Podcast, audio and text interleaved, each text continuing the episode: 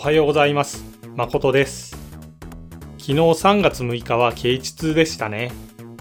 暖かくなってきて、虫たちが冬ごもりから目覚めて動き出す、そんな日ですね。ちなみに、啓蟄の啓の字はね、解放するとか、夜が明けるとか、そういった意味があるみたいです。で、蟄にはね、越冬のために虫が土の下に隠れるであったりね、閉じこもるであったり、そういった意味があるんだそうです。一雨ごとにね、これからは暖かさが増していく、そんな時期なんですよね。農作業でもね、種まきが始まったりする時期でもあるので、まあ、この日を境としてね、さあ働くぞってね、まあ、意気込みをね、始める。そんな日でもあるみたいです。春は気の目立ちといって、気温の変化が激しくて、体調や精神的な不調とかね、そういったこときたしやすい時期でもあるので、気をつけていきたいですね。実は僕も春はね、気分的にちょっと不安定なんですよ。普段ならね、そんなことでイライラしないんだけど、まあ、ちょっとしたことでイライラしてしまったりですとか、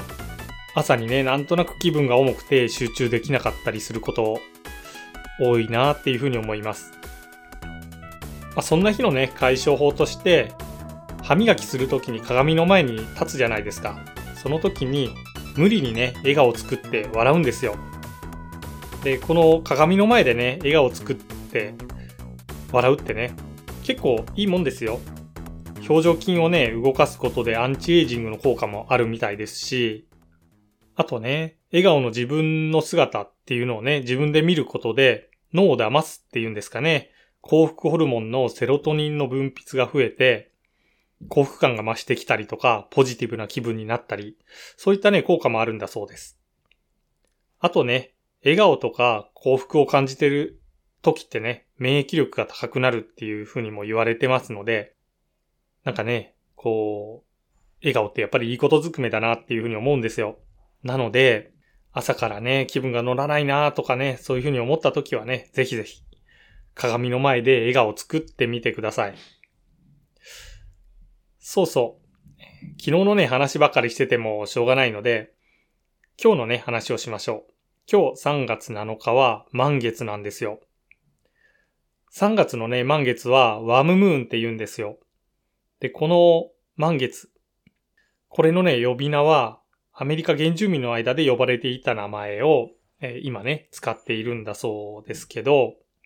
啓蟄のね、翌日がワームムーンだとね、なんか遠く離れた場所にいる人たちっていうのもね、虫の活動からね、春を感じてたんだなっていうふうにね、思えてきて、ちょっとね、親近感なんてものも感じたりします。こんな感じでね、身の回りの小さな春っていうのを見つけて、気分を上げていくのもいいんじゃないかなっていうふうにね、思ったりしますね。さて、といったところで、今週も窓の外にいる皆さんに僕の声を届けていきたいと思います。それでは、窓の外、スタートです。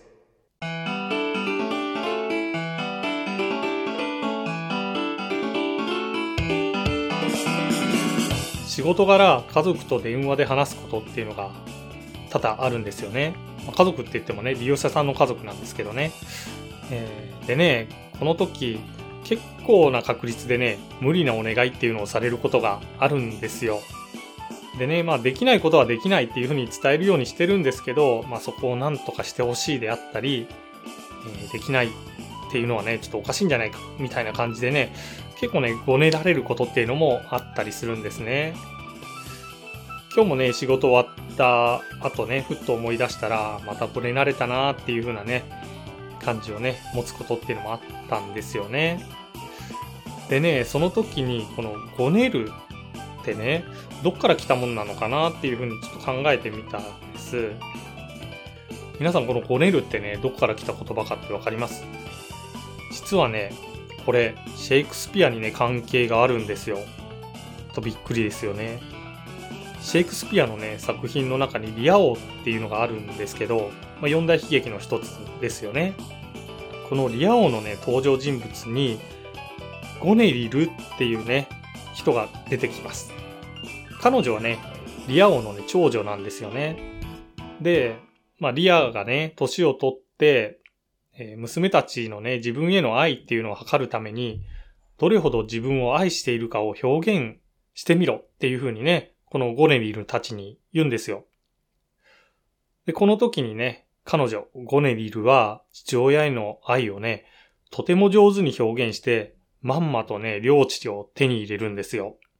なんですけど、その後彼女はね、手のひらを返すんですね。父親のリアが老後の面倒をゴネリルに見てもらおうと思って彼女の城にやってきた時に、その時ね、リアはね、100人の騎士を引き連れて、えー、ゴネリルのね、城にやってきたんですけど、それを見て、彼女は、自分の部下にあなたの面倒を見せるんだから、100人も騎士はいらないだろう。50人にしろっていうふうにね、文句を言うんですよ。しかもね、それだけじゃなくて、妹の、妹にね、リーガンっていうね、人がいるんですけど、このリーガンにもね、手紙を送って、えー、父をね、非難するようなことを、えー、言うんですね。で、その手紙を受けたリーガンはですね、父が自分を頼ってきた時に、騎士を25人に減らせっていうふうにね、言うんですよ。で、その25人に減らせっていうのをリアが聞いた時にね、まだ50人って言ってるね、ゴネリルの方がマシだろうっていうことで、まあゴネリルの方に面倒見てくれって言いに行ったんですよ。そしたらね、今度ゴネリルはですね、50人なんていらないだろう。もう5人でも多いくらいだ。なんて言うんですね。で、もうほんとね、自分の部下の騎士がね、いなくなってしまう。5人にも減らされるんだったらっていうことで、もう一回ね、あの、リーガンのとこに面倒見てくれって行くんですけど、この時ね、えー、リーガンはね、一人でも多いだろうっていうふうに言って、まあそれを聞いてね、リアはね、ようやくね、娘たちの本心っていうのに気がついて、まあ気が狂ってしまうっていうね、えー、まあそんな話があるんですけど、で、ここでね、ゴネリルって結構、いろいろ不満とかね、言ってますよね。100人が多いとかね、50人多いからとかね、5人にしろとか、結構無理難題を押し付けてる感じがしますよね。で、このね、ゴネリルの行動からあれこれ文句を言ったりとかね、えー、不平不満を言ったりすることをね、ごねるっていう風になったんですね。そう。つまりね、ごねるの語源っていうのはゴネリルだったんですよ。なんてことをね、妄想して、ごねられた時には気持ちをね、安定させて対応するように、まあ僕はしてるわけなんですけど、これね、全部あの妄想です。といったところで、今回のね、妄想大百科は、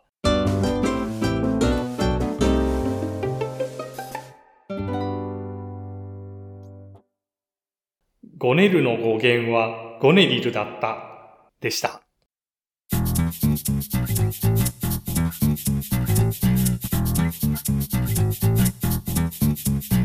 さて、と、ゴネルのね、本当の意味何なんだろうと思って、まあ、ちょっとググってみたんですね。そしたらね、今はほとんど使われてない死ぬという意味があるんだそうです。で、これはね、5年半が転じたという説とか、死ぬるというね、言葉をえ意味嫌って死を語に置き換えてゴヌルといったところからね、来てるものなんだっていう説があるんだそうですね。じゃあ、死ぬという意味がなんでね、不平不満を言うっていう意味になったのかというと、ぐつぐつなんか言ったりとか、くどくど言ったりする様を表す言葉にね、ごてるというものがもともとあったんだそうです。それとは別にね、粉とか土を水に混ぜて練るこれね、こねるというじゃないですか。このこねるにも無理なことを言って人を困らせるという意味がね、あったみたいです。えー、ダダをこねるとかね、そういった、えー、ものに使われるこねるですね。で、このごてるとかこねるとか、そういったものと、あと、ごぬるがね、混同されて死ぬという意味のごねるに、くどくどと不満を言う不平を言うといったね、意味が加わって、えー、今では、まあ、ごねるというのはね、死ぬという意味よりも、この不満、不平不満をね、言うといった意味で使われるようになったみたいです。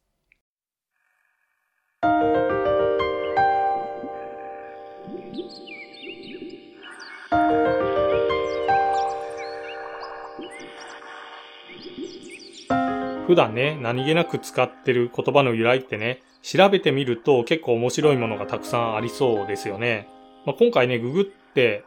えー、調べたんですけど、やっぱりね、ちゃんと調べるにはね、辞典買った方がいいのかななんていうふうに思って、どんなね、辞典があるのかなっていうふうに、えー、調べてみました。結構なね、値段がするんですけど、なんか読んでってもね、面白そうな感じなので、今度ね、手に入れて、またそこからね、なんか面白い語源っていうのがあったら紹介してみたいななんていうふうに思っています。といったところで今週はこの辺りで失礼します。窓の外では皆様からのご意見、励ましのお便りなどお待ちしております。概要欄に Google フォームと Twitter のリンクを載せています。そちらから送っていただけると嬉しいです。皆さんとの交流が窓の外を続けていくモチベーションになります。どうぞよろしくお願いします。それでは今週もお聴きいただきありがとうございました。次回もお楽しみに。パーソナリティは誠でした。